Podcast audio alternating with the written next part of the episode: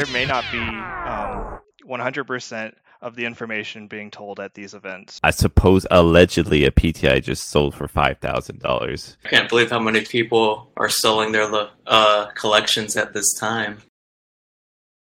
Hello and welcome to another episode of the Win and In podcast. I am your host, Eric Dauernheim, and today we have with me one familiar face, one new face. I got Mr. Jonathan Wyatt. What's up, Jonathan? How you doing today? Hey, hey, doing well. And then I also got Mr. Blake, who has two last names, so we'll just call him Blake on this one. How you doing, Blake? I'm doing good. All right. Well, so um, our our regular listeners, which is like uh, about you know maybe five or ten of you, maybe uh, yeah yeah maybe five or ten of you. Uh, you guys would uh, notice that you know we're missing a person today, but that's okay. There, Gabe is in Portland right now doing the Battle Harden. So he could not record today, but we will definitely get in touch with him and see how that went. But we got some juicy topics today. We're uh, we're to start this off by talking about one of the big announcements that happened this week. That is of Worlds and what that entails, the formats that are going to be played, how to get into Worlds, everything involved. So let's get right to that. Let me pull up this article here. And let me first start off by saying that Worlds is going to be unlike any other event where it is going to have all three formats. What do you think about this? I'll start with Blake. You know, I was really surprised to see that Blitz was going to be one of the formats, but James White has mentioned that he does see it as a competitive format, especially recently, and they've been taking it more seriously with bans and suspensions. So I'm fine with it, as well as he mentioned to, I think, Kale McCreath's Twitter uh, that because what the your earlier losses are the ones that count towards your like later tiebreakers. So if there's any issues with Blitz, you'd still be doing fine. Uh, I didn't I actually even notice that, or I didn't think about that. That's interesting. Yeah, because day one is Uprising Draft, and then Classic Constructed, and it's not till day two, day after Uprising Draft round two, that you'll see uh, Blitz. Uh, how do you feel about the Blitz being in there, Jonathan? Yeah, first off, super excited for Worlds. Um, I think it's going to be a really momentous occasion for the game. And then, um, in regard to Blitz, I am personally extremely excited for it. Oh. Um, I, I, think that uh, really, when when we are playing a game, we should represent all of the game types um, that are possible here, and and realistically, all game types are um, are are really competitive, with the exception of UPF. Um, uh-huh. So um, I can I really say I would love to see a, the top eight be a, a UPF battle for three hundred thousand dollars. Oh shit, yeah. dude! The politics in that game. See, that would be you'd get the most coverage out of that right I, there. I would pay money, pay per view money. yeah, that is pay per view right there for sure. The Taylor promo just went up to ten k. they're, like what ten? If there, how many Taylor promos are even out there? Oh man, I don't know. Um, it, I bet there, man. It seems like every uh, big event, like every calling and whatnot, there's some sort of uh, uh, cosplay competition. So there are three confirmed. Three, yeah, exactly, three confirmed. So yeah, ten ten thousand dollars each. Everyone's going to be trying to get those because that seems to be the meta and then just the salt flowing. Like, oh, you said you would take care of the wizard on your on your left. Mm-hmm. Now we got to deal with all this arcane flying everywhere. How could you do this to me? So Eric, I, I, I apologize. Yeah, I apologize for hopping off the rails with the UPF comment. However, no, this is perfect. I, I do think uh, I I kind of want to get you know your opinion on this. Uh, what where is the slippery slope on this? What is too far? Is Blitz too far? Okay, so I don't think so. I'm actually in the same boat as you, but it ha- it has been like the common thing to say that Blitz is just a kind of a broken format. Um, I like it seems very good for in stores for like a 30 minute game. Um, if you know, they mentioned something like if your store only has two hours left, you know, they can run a blitz tournament. It's like that's really cool, but when it comes down to like major competition play, uh, being three turns um, type games, um, kind of does. I do wonder the skill is like how much skill is lost in that, but I don't know. At the same time, I do like all three gameplays represented. It's just yeah, Blitz does kind of get a bad rap for competitive play, and probably as well as like just even watching it. I think uh, for Blitz, you know, a few more bans or suspensions would help it, and then as fast as it is, what Magic has, you know, best of three. I think Blitz could be a best of three. It probably actually could. Actually, oh man, that that might have, that might solve the format right there. Honestly, Blake, I'm I'm very impressed with with that comment. Um, I I really think that you have a really good point there. Um, so along with that, I also just want to add that um, as far as the bannings are concerned, I don't think LSS would put Blitz into a format if they weren't going to balance it even just a little bit more before Worlds. mm, Um, yeah. My, Yeah, my so- only thing is, do you think they'd allow like further sideboarding options for Blitz at all? I don't think they would structurally change the format uh, prior to Worlds now. Um, however, uh, uh, again, I, I do think that um, probably one of the important points that even Eric just touched on was the momentum game with how short the turns are. I don't think that um, I still think high skilled players will will overcome in a in a vacuum. Um, however, um, that that momentum in Blitz and being able to change it or um, keep it is going to be so valuable. Um, so there there may be a few skewed results, but overall, I, I believe that uh, Blitz can still have some sort of integrity uh, in the overall grand scheme. Yeah, yeah, I yeah. I, I think you're right. I think, you know, good players are going to be good players. So no matter what format it is. So we're still going to see good players. It's not going to kill any good players because, like I said, good players are good players. They're going to be able to uh, outlast that. But I will say the one thing that does really excite me is that it is three formats. I mean, like, you have to go in with two different decks and then make another two different decks like during the whole event, which I think is awesome. I think that's so cool that you can go in and play Iyslander in all three formats, or you can play like an Iyslander, a Fai, and then um, I don't know, uh, Kassai, or you know, just like to- three totally different heroes with totally different play styles, which is to me is really fascinating. I'm gonna put it as the triathlon. It kind of is, yeah. Um, yeah, so I uh, I am de- so I'm going to Worlds for sure, and I am going to be hardcore grinding every format at this point, and I'm kind of excited to do that. And then, and then on that note, because you're going to Worlds, I'm not eligible to participate in Worlds. So I will say my view on Blitz being a, a competitive format doesn't hold much water. I mean, it. I don't know. It does. That's why you're on. We're we're here to talk. Um, Someone on Twitter was saying, like, how are these people who aren't even going to be able to compete in you know, chiming in when they when they can't even get into the club? Not even allowed True. to have an opinion. Man. but that's a that's a perfect segue into the next thing about Worlds is that there is no season for it. There's like we had the Pro Tour qualifiers, we had the Road to Nationals, but there is no Road to Worlds or Worlds qualifier. It is just if you have a PTI or if you're in the top 50 of lifetime 90 day ELO for constructed and limited. So, what do you guys think of that? What do you think, Blake? Uh, I think that's excellent. Like, you know, you're showing like the people who are putting out the most time and effort in each category.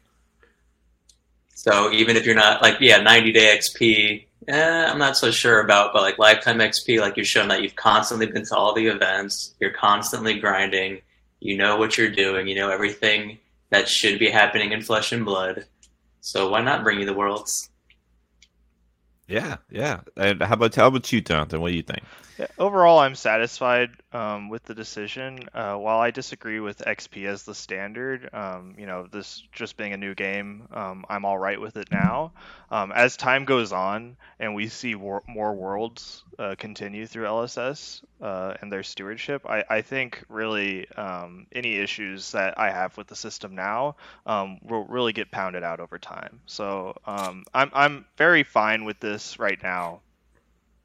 Okay, so the uh, I guess first off, do you think we'll have like a worlds every year, or do you think this is like a one in like two or three years sort of deal? I hope this is an annual thing. Me too. Me too. Um, but uh, but okay, but let's let's get into what you're talking about. So right now you're okay with it, but like, what would you want to see changed? Like, do you want to just take the XP out? Like, would you rather just have like if you have a PTI, you're in? I think probably one of the biggest frustrations I've had is just with um, this season, how and last season or this year and last year, how um, really we've seen the difference between them using XP as a system into Elo. So as we're kind of moving into that change, um, that's where really some of my frustrations exist. So once we have more Elo based events, I will not have as much issue. However, um, considering that most of our ELO based events were XP based events before this year, um, I, I, think I'm just a little hesitant to, to make too many comments just because um, we're seeing that change go on now. So I, I, really don't take any issue. Oh yeah, no, like I, I think we're all pretty happy with how Worlds is, but yeah, I, am you know, I mean, I think you're right. Some things could change for the the top fifty in both 90 day and lifetime XP, how many of those people don't already qualify through ELO and PTIs? Right. Yeah, no, for sure. I mean, that's kind of where I'm at right now because I thanks thanks to the good old RTN season um, and the only RTNs I did were classic constructed, so no uprising draft. My ELO has actually increased my rank. Uh, I am back to being fifth in the world. I am now second in the states. but so I I'm in um just through that. But yes, I also have a PTI. So like I think you're absolutely right, Blake. I mean, like how many of us that are up there like don't already have something? Also, just I suppose allegedly a PTI just sold for five thousand dollars, which is kind of insane. Did it really? Uh, yeah, that's allegedly right. I saw going for like two thousand immediately after that. I I will mm. say that that seller uh, tends to sell their items for higher prices than market, and mm. amazingly, they all sell. yeah, it was a bit fishy. Although it does make sense, I will say that these PTIs are going to sell for a lot more than the Pro Tour ones for sure. Um, because these are like this is this is really like a it's like an inclusive or like exclusive club. I mean, you gotta. Well, I mean, all, all the PTIs are the same. It's just depending on location, because you know you can only transfer those eternal PTIs. So I guess mm-hmm. you know mm-hmm. just it's timing the market when you're selling it. Yeah, well, yeah. Inherently, you do have a, a, specific time range of about one to two months within any before any event to even change that PTI. So um, really, it is one of those time period of demand questions. So um, yeah, I I'm all fine for people being able to um, use the rewards that they've earned through this game um, to to reap the benefits, right? So um, I'm all yeah, for this yeah. system. I, I think it's great. Now, um, I would prefer for Worlds to be a non PTI transferable event. Mm-hmm. However, the game. What was that, Blake? For the integrity of the World Championship. Um. Yes, I think I I, I do believe that uh, typically someone who's earned a PTI is um, considered one of the best players. Um. So I wouldn't want someone that uh, has money to just fake their way in necessarily. So it would be an integrity thing. Now, whether or not um, the data shows that how many people are purchasing these PTIs, I think that tells another story. So uh, I am hesitant to to get rid of the system immediately. Yeah, I, am with you. I want to say uh, two things here, real quick. Um, first, I want to say that um, I so on my team Sneep, um, Adam uh, has purchased his P- PTI to go to Pro Tour, um, the Pro Tour in France. So he doesn't have all the like you know he has like one shot basically to get it where you know like me and you guys we have multiple shots so i can kind of understand in that perspective but then on the opposite end and on the on the other team um, our teammate joel i remember him saying at one point it's like if i can't earn a pti and so if i can't you know hack it to to win a pro quest then what point is there for me to go if I because if I can't hack it here, then I can't hack it there. Yeah, and I I think that rings true, honestly. Yeah, I'm with uh, I'm in that mindset.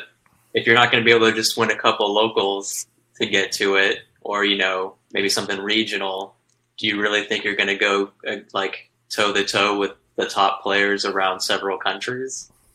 No, not really at all. Exactly, and to that point, I just want to add that um, really when we're looking at these PTIs now, I think with with ProQuest being a thing and being able to earn um, non lifetime PTIs in those events, um, I think people will stop spending PTIs for Pro Tours and only hold them for Worlds, mm-hmm. because not only will that be a more lucrative option, but um, realistically, Worlds is the the premier event for this game. It will have the one of cards they will, have, will have the three hundred thousand dollar prize pool.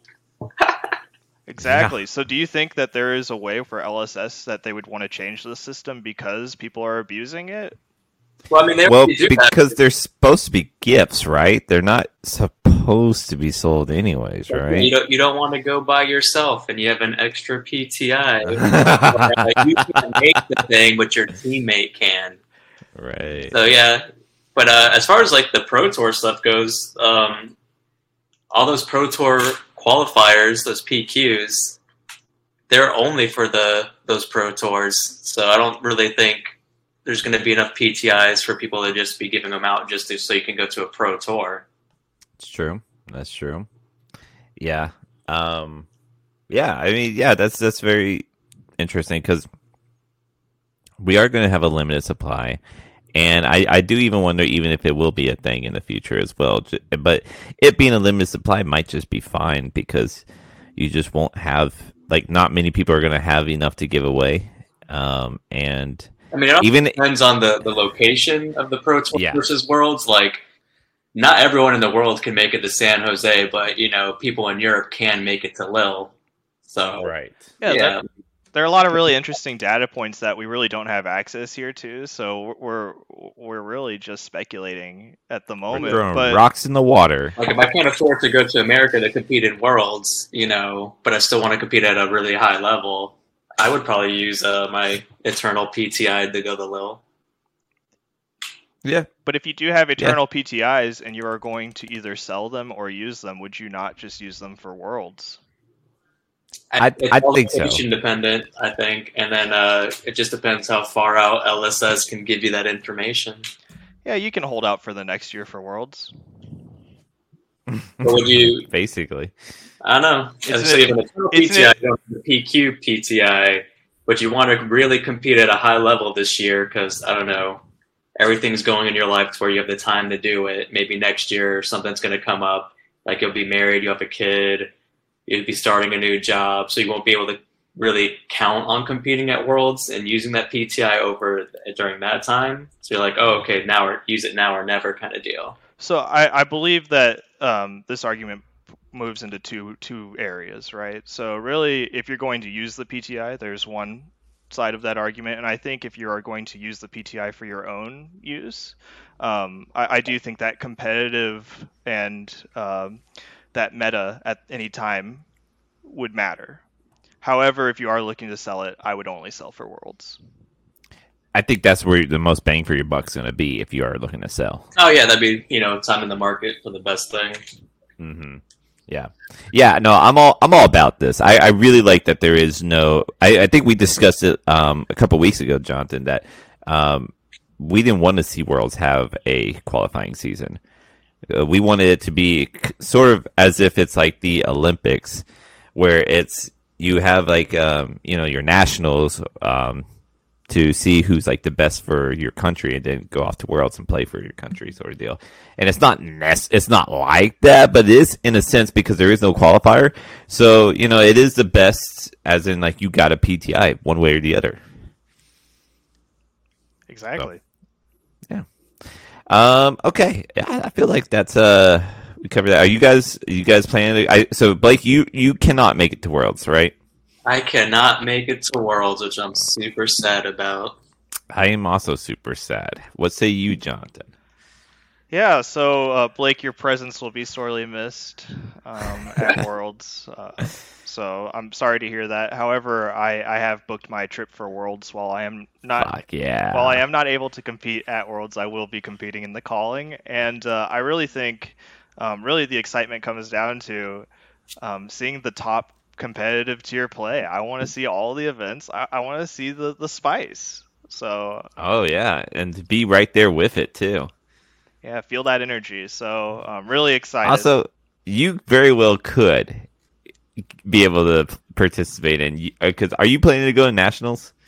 I am not going to nationals this year. Oh, okay. Never mind. So it would be really you'd have to like somehow do something. I guess there's the battle hardens. Are you planning to do any of those, like the the uh, Denver or Minneapolis one?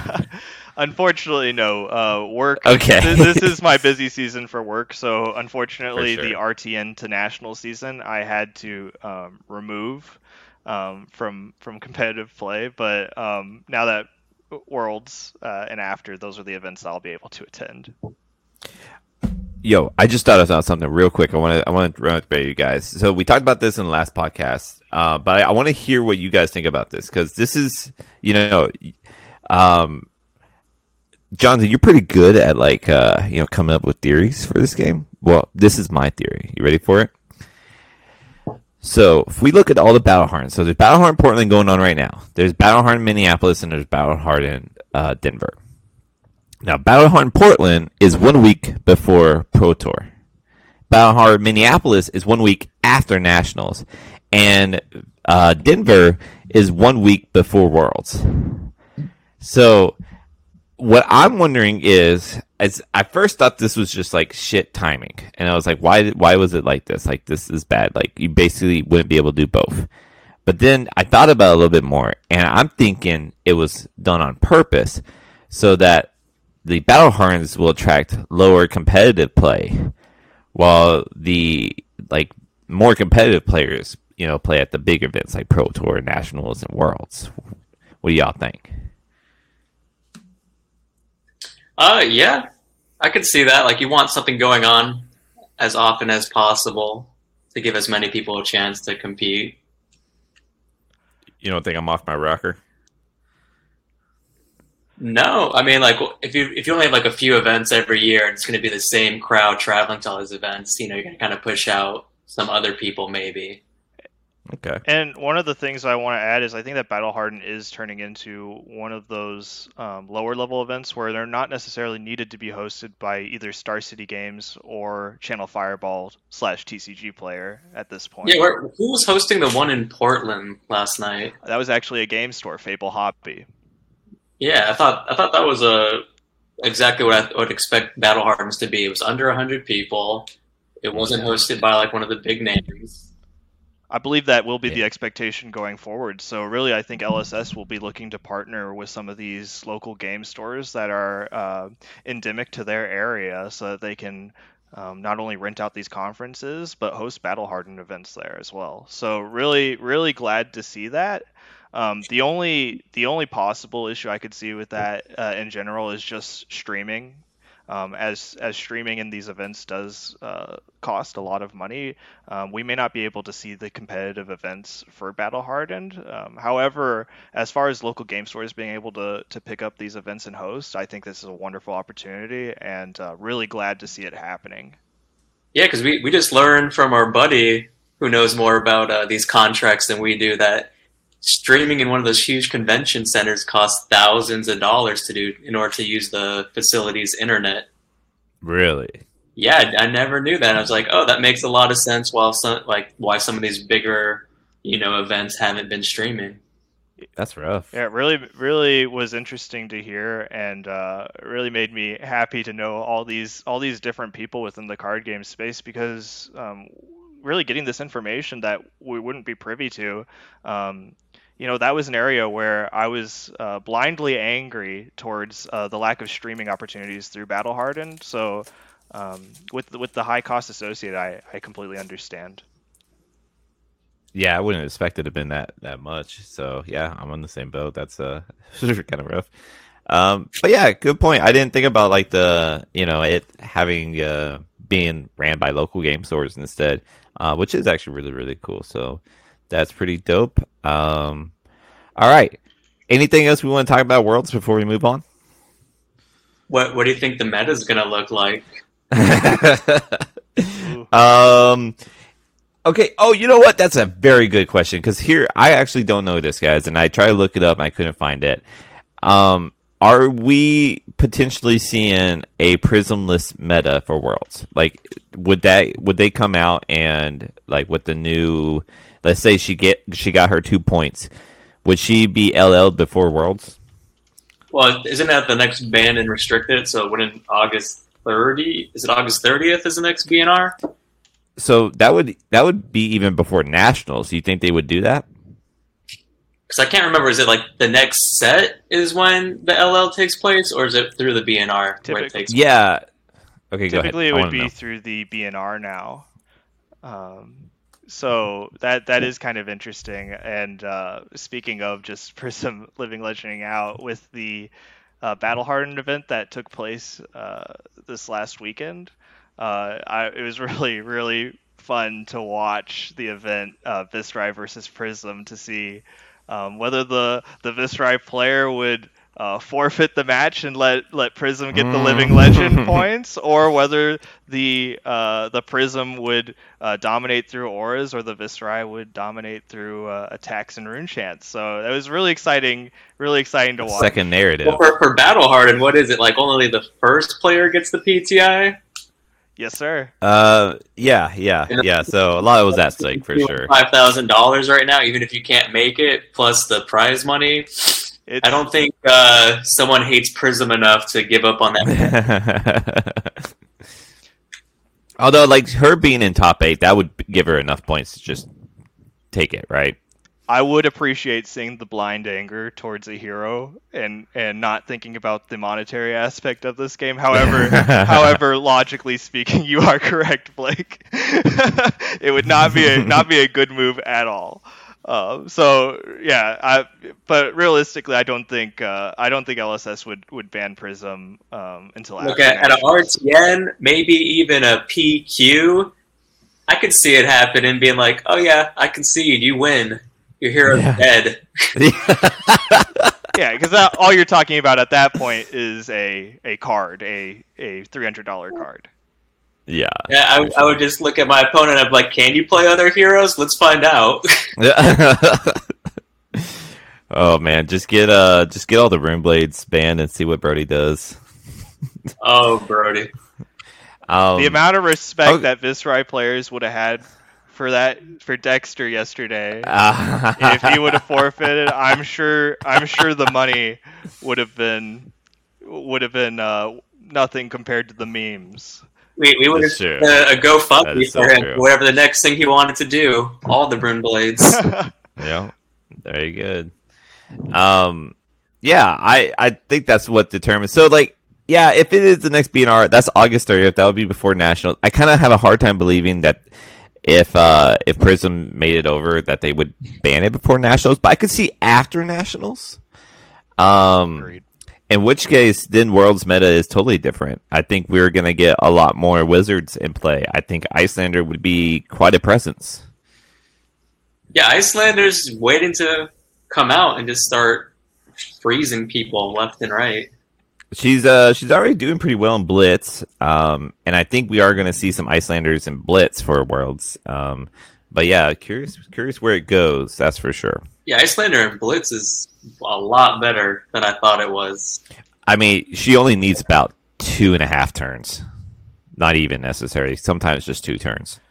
Yeah, I think that's the wonderful thing about Blitz is that the Ice Heroes have so much more agency because they can they can actually hold up those frostbites for for those small momentum um, turn games, right? So uh, really really awesome to see in Blitz, but uh, yeah, I would love to see what happens after Prism Living Legends out and uh, really see how the format opens out up in in that way.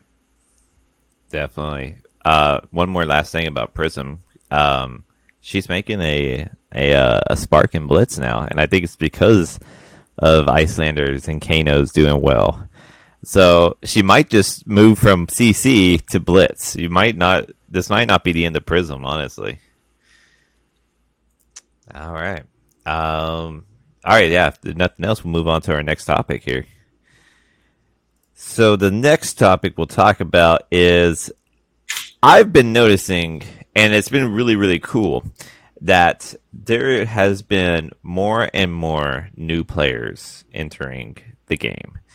Um, and I've been asking around because I was always curious, you know, what game you come from, or you know, uh, like what made you come to this game. And I'm even getting a lot more responses. Like in the beginning, when I was asking that, it was a lot of people that came from Magic. Magic and Yu Gi Oh were the biggest, the two card games most people came from, because uh, those are the two biggest card games other than Pokemon.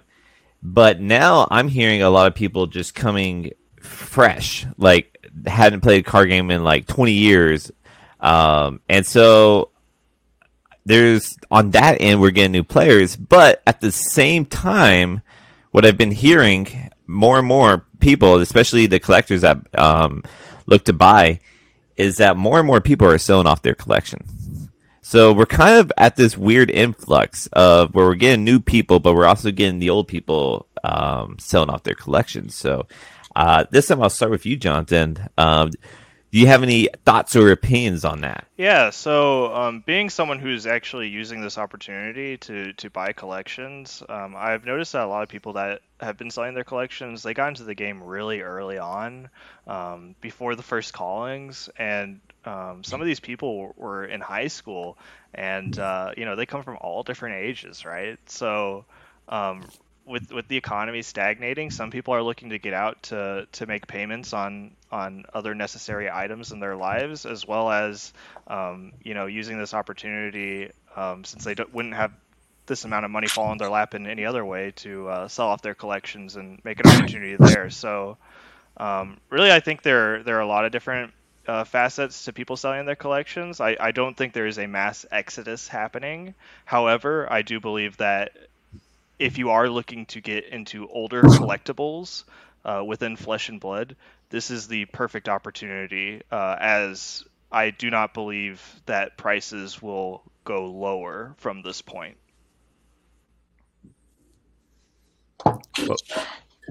What about you, Blake? I think it's really interesting. I can't believe how many people are selling their uh, collections at this time. Yeah, it just seems to be like you said, John. There's kind of the hard economy of it. Um, I guess a lot of stuff are coming up. What one post that I, I find particularly funny is one guy's getting divorced. So it's just oh, like, oh boy, yeah, he's posting like and all the things. It's just like, oh, I'm getting divorced. Buy my cards. And, like, you know, BGS nines and nine fives and stuff. Oh, and I'm boy. like, yeah, I guess divorce is expensive. This is why you don't I talk mean... to your wife about your hobby, guys. You put the money. Yeah, you put the money into the cards cards. Otherwise, he could have probably just hid them away, wait till the proceedings were over or whatever. And True. Then, you know, yeah, go to the bank. It's like bricks of gold. You just shave the shave the gold off those things and pay. well, okay. So what we're saying, what we're seeing is, it's not so much as like losing like interest in investing in the in the company, but just more needing money in general is what we're seeing. Most people that are selling would y'all agree with that? I, I think everybody has a unique story. Um, however, um, I think the people selling right now are either disinterested in the game or looking for uh, different monetary avenues as the prices are falling for a lot of these newer recent sets.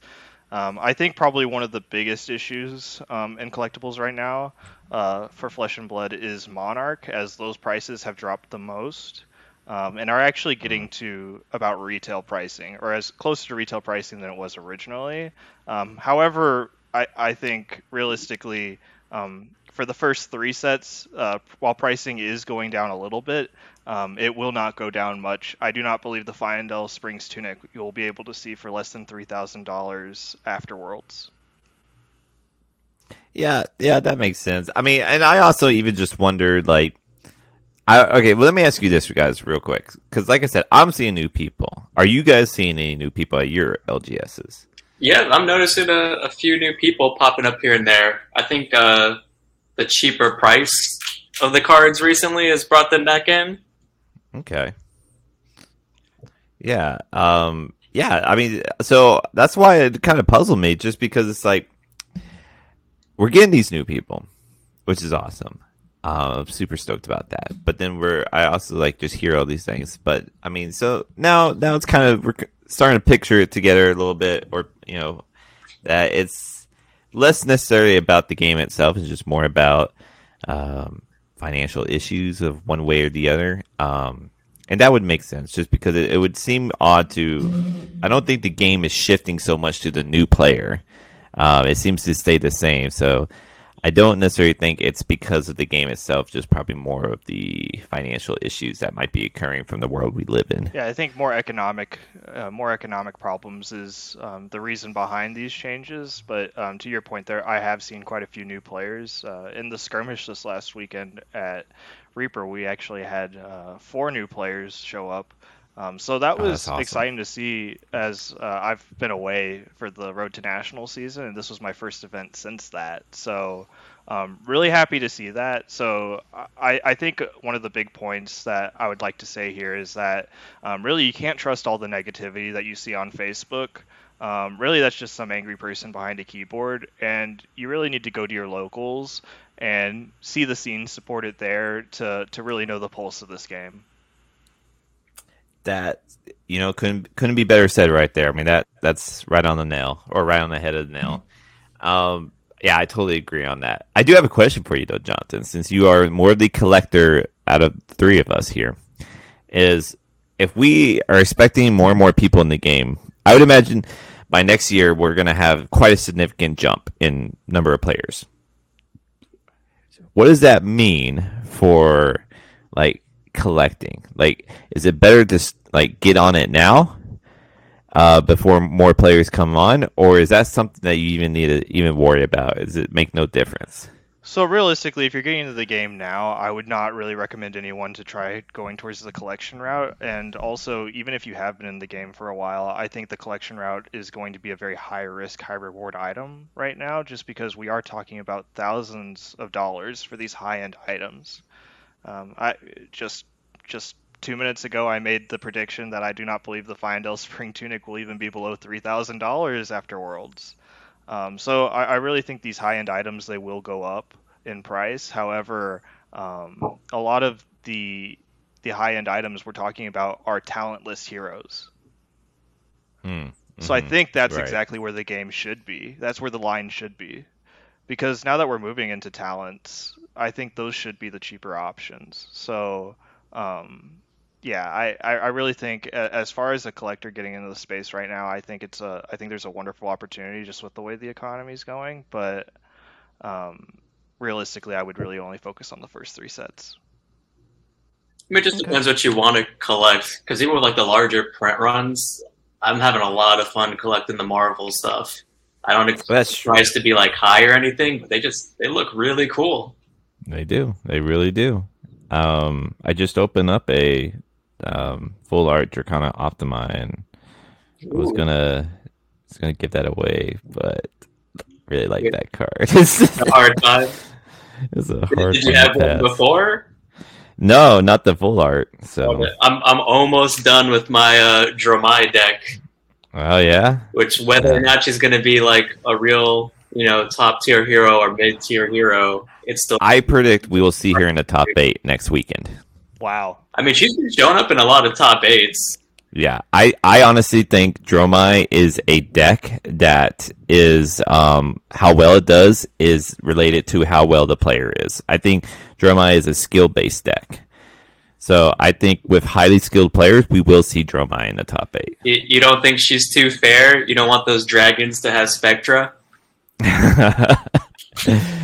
I mean, even Prism is a skill based deck, so I, will give it to Prism players that they, you know, you got to be good to play Prism. You can't just pick up and play Prism, that's for sure. I, I've been told many times and been in the situation many times where the real game against Prism doesn't start until she's under like 10 life.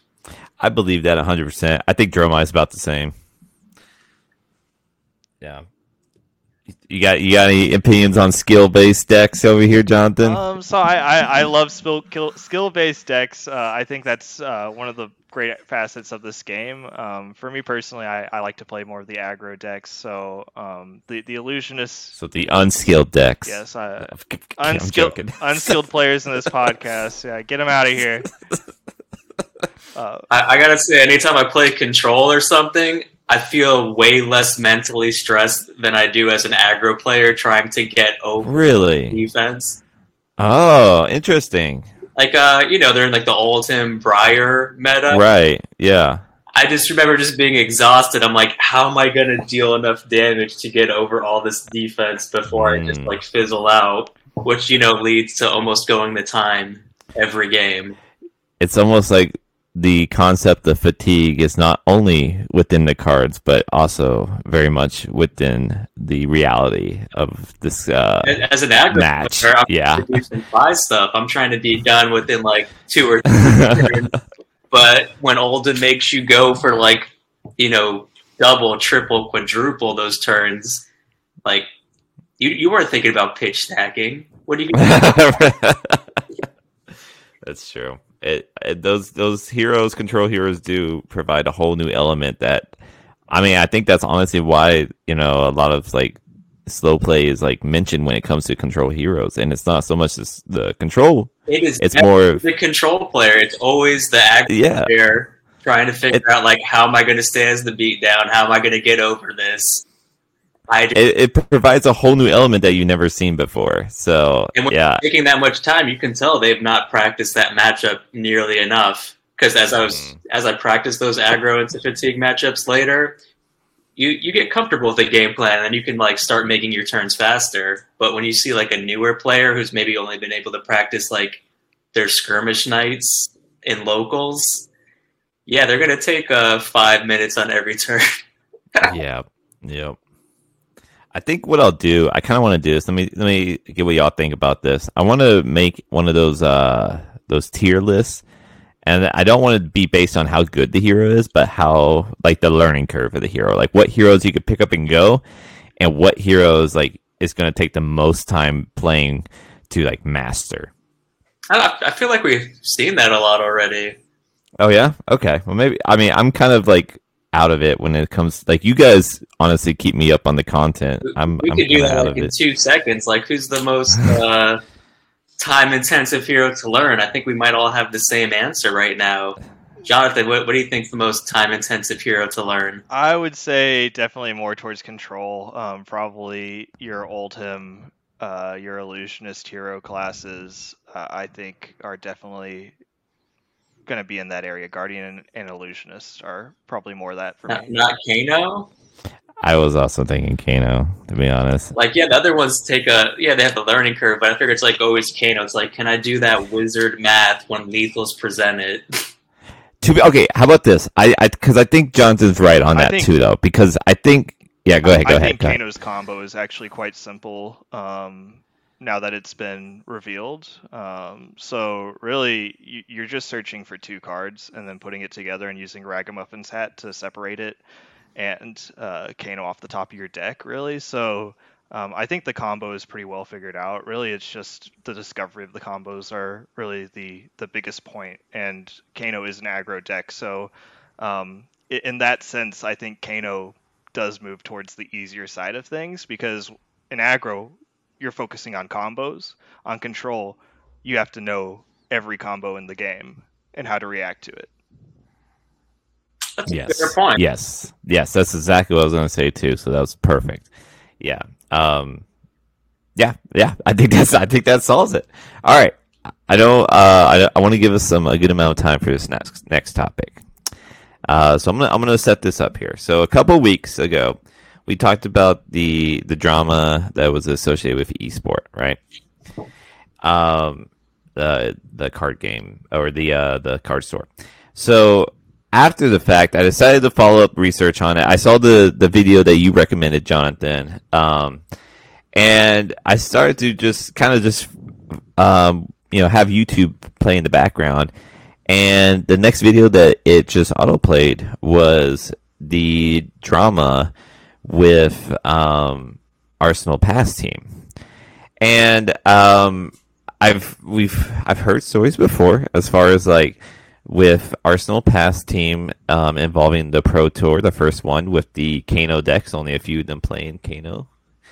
Um, and the rest of them not. Uh, so there's some speculations there into what happened. Um, and then I heard another story that was um, describing like the origins of the team and how the original team members um, end up getting kicked out, um, and how there was like some shady business that was going on, um, particularly with uh, one member that uh, first name might be Brandon. Uh, and how this member would uh, because this team is you know distributed all throughout the world, so they have different time zones. So it makes sense that you're going to play outside of your team, but how maybe this team member had uh, leaked information about the team decks to other uh, people, and how there's some drama with that. Uh, but now there's even more drama with Arsenal Pass, and so I think out of all the the uh, the teams out there, and there's not that many. There's like the Dragon Shield team, and this team has like the two big teams for sure.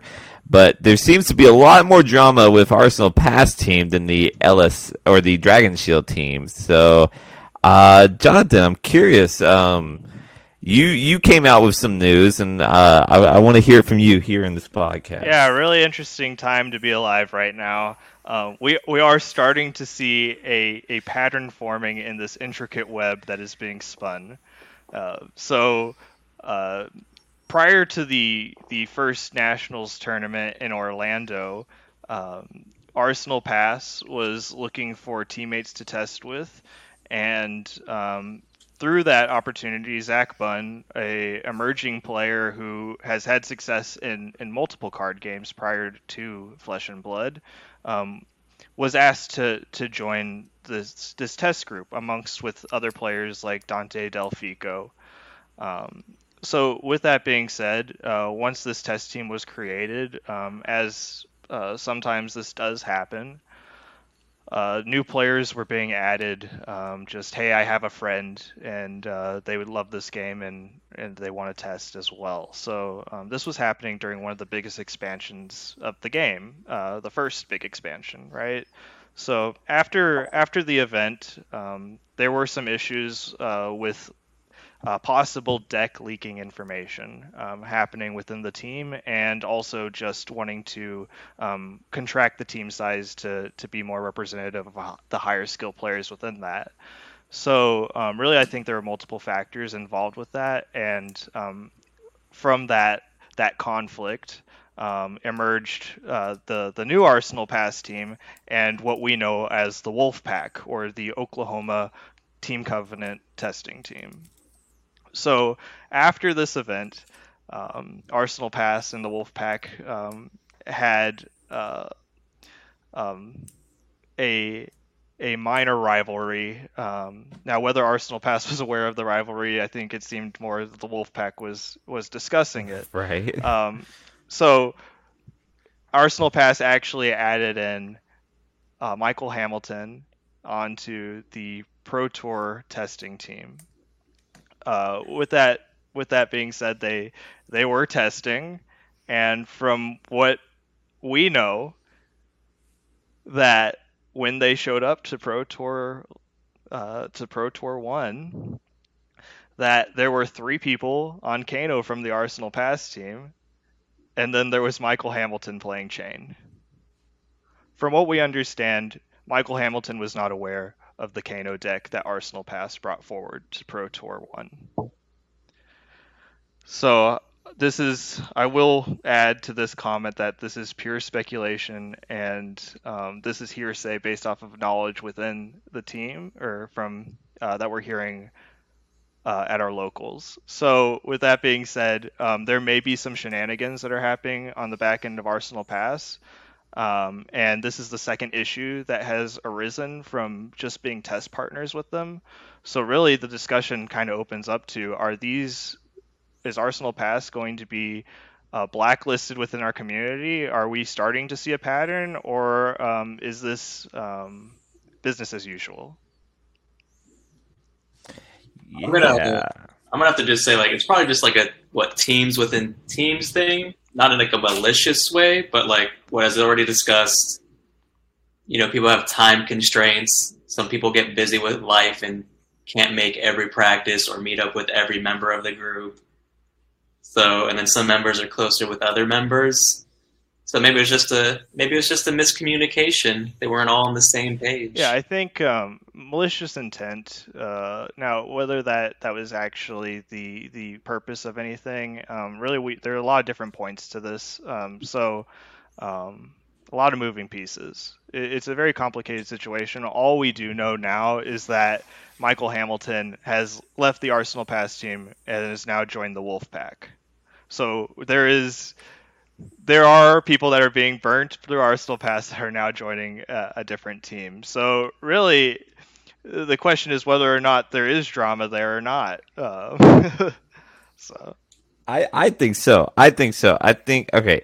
I think you guys are are crossing your T's and dotting your I's, and that's good. That's great. I'm glad you guys are doing that. Keep you guys safe. But I, you know, like you said, there's a pattern, right? So I think, you know, you hear it once, you could be like, okay, whatever, drama, whatever. You hear it twice, yeah, it's still not. You don't know. You're hearing it three times, like, so there's something there. There's there's definitely something there, and um, the same person is mentioned uh, all three times. And I'm not saying this person's a bad person. You know, I mean, uh, I'm just gonna say it's Brandon Patrick. I mean, like that's that's the one I'm referencing right now. But I'm not saying he's a bad person, you know, or anything like that. Uh, but what I am saying is that he has some history with the team. Um, I do think it's not necessarily Arsenal past his team. I think it's Brandon Patrick's team.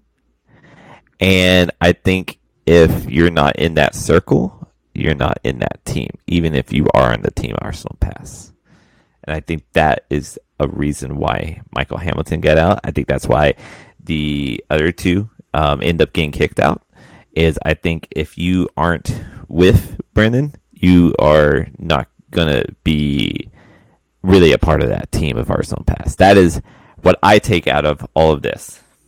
Yeah, I think you I think you really talk on a really good point there. Is that um, now, I, do want to say that Brendan may not be acting maliciously in, in this case, but it does seem that um, from the discussions that we've heard, um, fingers are pointing towards uh, him specifically, um, even though they're not naming him specifically here. Right. Yeah. I'm, I'm, I'm the only brave and, enough and guy to do that. There does seem to be a bit of a mobile circle of who is in or out of this Arsenal Pass testing team. Um, so I think one of the one of the really good points that Zach Bunn brought up while on the the Manor podcast discussing this uh, recently was that when you when you do join a team, you have to manage expectations, right? You need to have that discussion of hey, what happens when I stop showing up to practice? What happens if I constantly have a negative attitude? How how do we discipline in these areas where people fall out of line from what we have in a testing team? How professional or casual do we want our testing events to be, right? From well, that's fair enough. Even on our own team, we've had issues with that, and managing that seemed to be pretty. It was kind of just always like an awkward conversation to have, and what only one of our members was willing to have that conversation most of the time. So I think that's a perfect um, thing to say because I do think that I think you're right. I think there is expectations to be had when joining a team. Um, especially as big as Arsenal Pass for sure. But I also think that the whole reason why Kofuo Control hasn't like separated or anything or kicked anyone else out is because uh, it's not just like one person that's deciding everything. And I'm not saying Brandon Patrick is the one person that's deciding everything, but I I think he has a huge influence on the team itself. And so I think when we're talking about expectations, I think it is expectations set more by Brandon. Uh, that might be agreed upon the team for sure, but um, for whatever reason, it just didn't happen with um, Michael Hamilton. And so, you know, and I think we'd all say Michael Hamilton's a great player. Um, so I'm sure he, you know, held up expectations in the sense of, you know, practicing and whatnot or being a good player. So it feels like there would have to be something else involved. And that's where the drama lies. Yeah, I think for me personally, I, I like to boil this down into to two two topics, right? Um, so really, um, it, it, really comes down to mismanagement. I, I think that the way that this has been handled, there definitely uh, time and time again we're hearing from people that um, expectations were not managed. Now, whether or not this was uh, personal expectations or group expectations that were discussed prior or not discussed at all, um, I, I, think that uh, that's kind of interesting. But but really, we're saying, hey. Um, the team, the team is not being managed properly here. There's uh, there are some issues from the people that are being tested in this group, and then we're also seeing that um, there there may not be um, 100% of the information being told at these events, right? So, um, is there is there an honesty issue within within the organization here? Now, only time will tell, but I think mm-hmm. I think people are already kind of being rubbed the wrong way here. So, um, uh, personally yeah. speak, I would never be invited to um, be one of their test groups. uh, but uh, if I were, I probably would refrain from joining. As me personally, I I look for a more casual team.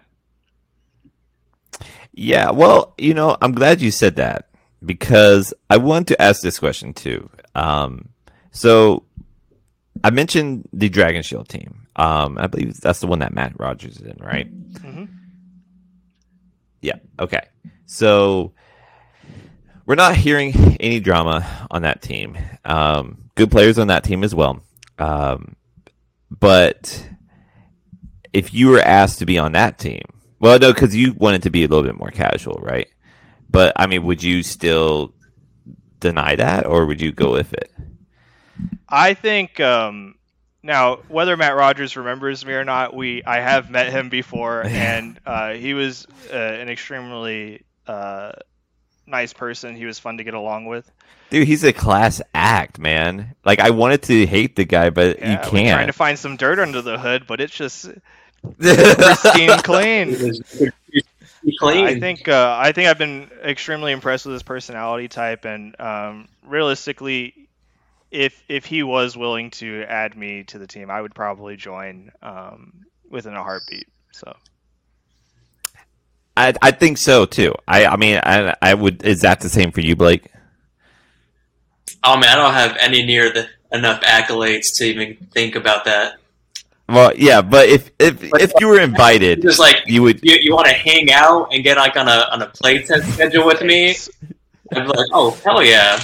Right. It, I mean, it would increase your ability as a player so much. But my, my what I'm kind of going with this is that I think you could still be very competitive, but also still be um, more inviting um, as a team. And I think that is exactly what you're saying and what we were going with is that I think that does come down to the characters of the team. And um, when you have characters that are maybe just a bit aggressive, um, one way or the other, you know, that might be deterrent and that might affect the team itself. But, um, you know, as of now, we haven't heard any drama. There might be a ton of drama with this other team, but, um, you know, we've met some of, like, we've met Matt Rogers, and just from that meeting alone, we could tell that, oh, yeah, this would be a team that even I, even though we're not like amazing, we would be able to, you know, get along and work with this team. We want to be a part of that team.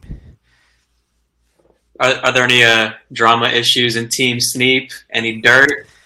Um, Who, who's the, the bad boy of, of eight that, that keeps you all in line? Probably me, man. I think if there's ever any issue, I'm just I'm the only one that comes out and says something. But I mean, we it's actually really cool. It's a really good team. We've uh we've been able to handle every issue. Gabe, I need to speak to you for a You've heard minute. it- Where were you? Missing practice? What's going on? You've heard it here f- first, everyone. At the Win and In podcast, Eric Dauernheim, certified bad boy. Naughty. Good. yeah, naughty. I'm I'm the reason why people leave and join the other teams. That's that's me. I'm the guy. Is that what happened to the, the secret Bobble Boy team in the the Blitz? That team's gonna last forever, man. you, like- you just grab Paul, pull him aside, you're like, you gotta, you gotta get together, man. What are you doing with your life? Dude, Intimidate man. harder. that that's the Bubble Boy story is such a grandiose of a story. Like there was ups and downs, and we all pulled through at the end. We were all very very jovial at the end. It was great. Um, so even if Matt Rogers like, "Hey, I want to be on this Bubble Boy team," I was like, "Sorry, man. It's a three person event. It's me, Brody, and Paul." One, one day you gotta, you gotta tell the whole story on your podcast. I think I will one day. Yeah, it's a good one. It's a good one. Um, you know, another uh, just one more like point on this whole like the team thing. Um, let me get you guys answer on this question because I always thought like you know super teams were kind of like a um a cutoff point where it's like okay you're like you're good if you're on this super team and you're not good if you're not. And so but it's so hard to get on that super team because they only increase each other's play. They dominate the metas as far as like the excuse me like pro tours and nationals and now even worlds. But um you know what I've noticed in this last pro tour, you know, the guy wasn't on a super team. Super, the super team didn't get first. None of the players on there. So my question now is, um, do you think in order to be a competitive player that you have to be on one of these teams? I don't think so. But uh, you probably have to have a good playtest group still. You still gotta be practicing all the time. Yeah, what you're putting into the game and what you're taking out is probably the most important thing. So realistically, you can go to local armories and still perform without a test team. We're seeing Brody Spurlock do that right now, and he's just a 16-year-old kid who's who practices on his own, and he performs at these big events. Um, so you don't necessarily need a team, um, but what you do need is that every minute that you're putting into the game, you're getting something out of it. So that's that is the most Yeah. important aspect. Yeah, like the, the metrics, the spreadsheet, tracking like who went first. I won that don't know if you need that, but that doesn't hurt, right? I don't know. Yeah. It's interesting to hear like the hours Zach Bunn puts into the game compared to maybe other people where he said like they'll start like what eight nine in the morning and go to eight nine at night. when I was grinding for the pro tour, that's that's basically the time that I put into it.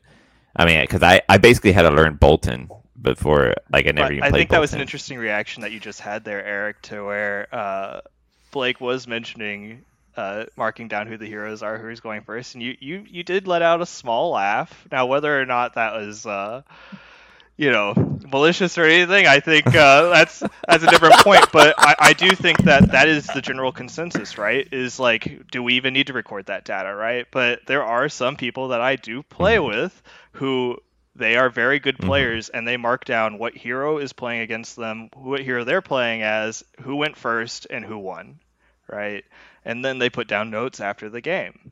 And those players, Oh yeah, if everyone those players are performing, then those processes definitely help them. So I think that there are some people that are more data based. There are some people that are more theory based, and there it just depends on what helps you, right? So um, yeah, there's no wrong way to go about it. However, you just need to make sure that you're getting out every every s- s- drop of juice out of that lemon, right?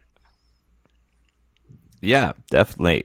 So this this that's perfect because it goes into exactly what I'm trying to say here, is that you don't need to be on Team Arsenal Pass. You don't even need to be on Dragon Team Dragon Shield, um, because it's not the super team that's important. It's more of just exactly what you're saying, getting out like what you put in, and you don't necessarily have to have the best of the best players to do that. uh, I'm pretty sure Brody isn't playing with the best of the best players on a daily basis. But he, we would all agree that he's very good, and we are going to see his name more, I'm sure, in the future. Um, and so, my whole point here is that if it's a matter of not having, like, you don't necessarily need skill, you just need reps, you just need time, you just need data, whatever your process is, then I think being a part of a team is not as important on who's in the team as far as their skill level, but who is in the team as far as who they are as a like a person. And I think that is why Michael Hamilton has jumped ship and went to another team because he is probably going to get the same amount from this other team, but with a better uh, like atmosphere. Yeah, you got to be comfortable with the people you're practicing with. I think the atmosphere is definitely important. I think Cold Control has the best atmosphere. I'll say that right here, right now. This is a Team Sneep podcast too. I want to be an honorary member of Team Sneep. I just want That's to true. wear one of those uh, jerseys you got. I like the. We're uh we're coming out with a new uh, a new line. It'll be for Worlds. Um, actually, I think it'll be for Nationals. It's gonna be Western themed. Tell tell Gabe the, to put in an order for one of those shirts for me. All right, we'll do. They we do have nice jerseys. I will say, I do like our jerseys. I, I like Gabe's style. I want one of them. Yeah, I think Gabe is a really good. Uh, he's an expert in marketing. I feel he, he's doing a very good job in um, how he's promoting Team Sneep, and I've been very impressed with what he's done. Yeah, it's his passion, and that's why that's what made me join was his passion. So, um, but yeah, all right, yeah. So there it is. You know, two good teams: Team Sneep, Team Cold Foil Control. Um, you know, we got some good players on both teams, um, and we all have a great time. I think one of my f- things that I realized most about Team Fo- Cold Foil Control is whenever we went off to well, you guys weren't even on this trip. It was everyone else on this team, but went off to Louisiana to do the uh, Pro Quest and um, the bonding that happened there. I was like, oh shit, this is what it means to be on a team, and I think that's huge. So, uh, to anyone listening, I would encourage if to if you're going to go get on a team. Uh, definitely put that as a high value because I didn't value that so much before, but once I experienced it, then I realized, oh, this is super important. Um, but yeah, is there anything else you guys want to say before we close this out? No, I think uh, I think the points that you said were were excellent. So Good good talk. Yeah, yeah. All right. Well, yeah. Let me. I'll close this out for us then. All right. Well, uh, thanks again for listening to us. Uh, next week, I we are going to talk with Gabe and Adam. Um, talk about uh, Battlehard in Portland, and then talk about the Pro Tour coming up. Um, real quick, actually, I got a question for you, Blake. Uh, Jonathan said it was going to be Hayden Dell's Viserai list. I said it was going to be a Briar list. If you had to say right here, right now, which hero gets first place in the Pro Tour, what would you say? Which hero gets first place in Pro Tour? It's gonna be a Runeblade. I, I It's going to be much? okay. Yeah. All right. So we're all we're all in agreement that it'll be a room Runeblade. Do you think it's Viserai or a Briar? It's gonna be Viserai. Not Young Chane. Okay. so two Viserais, one Briar. Um. All right. Yeah, that'll be fun to see. Uh. But yeah, we'll talk about that and more on the next podcast. So until then, have a good one and uh, keep some fab going.